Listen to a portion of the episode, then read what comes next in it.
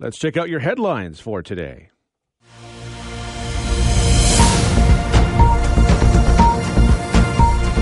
And we start with a major strike by federal workers. Tens of thousands of federal public servants are now on strike for more money and clarity around remote work arrangements.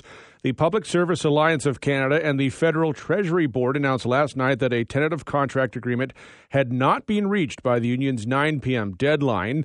The union told a news conference in Ottawa that picket lines would be going up at more than 250 locations across the country overnight.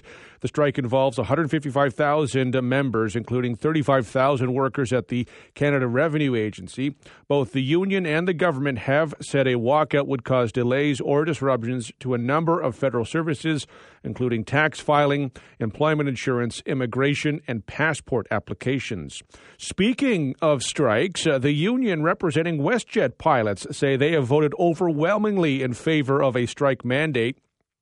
The Airline Pilots Association says the 1,600 WestJet pilots it represents can launch a strike as early as the week leading up to the May long weekend, which typically kicks off the summer travel season for thousands of Canadians whose plans could now be upended. In a news release, the union says 95% of pilots voted, with 93% of them in favor of a strike mandate. The union says the key issues revolve around job protection, pay, and scheduling at an airline, as well as WestJet Encore and the discount airline Swoop. WestJet is playing down the prospect of a strike, saying the threat is a common tactic in negotiations. Here in London, city politicians are one step closer to filling an open seat on the London Police Services Board. Councillors narrowed down the list of 54 applicants to 5 for interviews during yesterday's Strategic Priorities and Policy Committee meeting.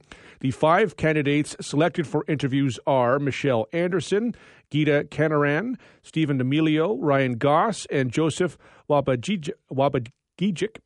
Goss was initially selected by the committee last month before council decided to reverse course following criticism of the selection over diversity issues. A special SPPC meeting will be called at a later date to conduct the interviews in camera. The Police Services Board is currently in the middle of hiring a chief and a deputy chief of police. And the owners of the Black Walnut Cafe say they are relieved a suspect has been charged in connection with the devastating blaze that destroyed their building. Emergency crews were called to the business on Wortley Road at Craig Street around 1:30 Sunday morning. The fire led the roof of the historic building to collapse, and the structure was demolished later in the day. Damage is estimated at $2 million. London police announced yesterday that a 20-year-old man has been charged with arson with disregard for human life and arson causing damage to property in connection with the case. In an interview with 980 CFPL, the owners say they are relieved an arrest has been made and they can focus on the future and rebuilding. A fundraiser has been organized in Old South to assist the Black Walnut. The suspect remains in custody and will return to court April 27th. Checking out the price of gas. As expected, the price of gas rose by 7 cents overnight in London to $1.639 on average. This is the highest gas prices have been since mid-November. Dan McTague, president of Canadians for Affordable Energy, says the cause of the jump is a switch from winter to summer gasoline.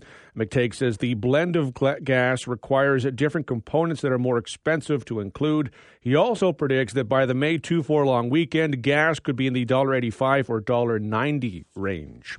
In sports, as you heard on 980 CFPL last night, the London Knights shut out the Kitchener Rangers 5-0 in Game 4 of their second-round series. The shutout is Brett Brochu's third of the playoffs. It gives the Knights a 3-1 lead in the series. London can advance to the next round of the playoffs with a win tomorrow night in Game 5 at Budweiser Gardens. Game time will be at 7 o'clock. The Toronto Maple Leafs had a very different night than the London Knights. They lost the first game of their playoff series against Tampa Bay 7-3.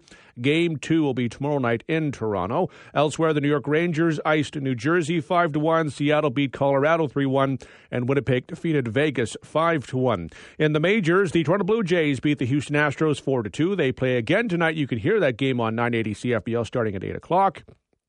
And in the NBA playoffs, Boston beat Atlanta 119-106 to take a 2-0 lead in their playoff series.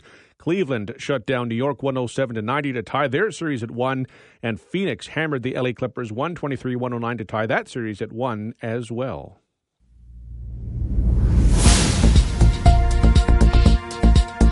Taking a look at what happened on this day in history. In 1775, the American Revolutionary War began at the battles of Lexington and Concord. In 1882, Charles Darwin died at the age of 73. In 1897, the first Boston Marathon was held. Winner John J. McDermott ran the course in 2 hours, 55 minutes, and 10 seconds. In 1904, fire raged through downtown Toronto, causing an estimated $12 million in damage and destroying 104 buildings. Amazingly, there were no deaths. In 1907, Tom Longboat from Ontario's Six Nations Onondaga Reserve became the first Canadian to win the Boston Marathon. In 1912, Nova Scotia's mystery man Jerome died at the age of 58. He was found on a beach with both legs amputated. He refused to talk or write and died unidentified. In 1951, General Douglas MacArthur, relieved of his Far East command by U.S. President Harry S. Truman, bid farewell in an address to Congress in which he quoted a line from a ballad, "Old soldiers never die, they just fade away." In 1992, after 6 days, engineers plugged a tunnel leak under the Chicago River. The leak had caused an underground flood that virtually shut down business in the heart of the city.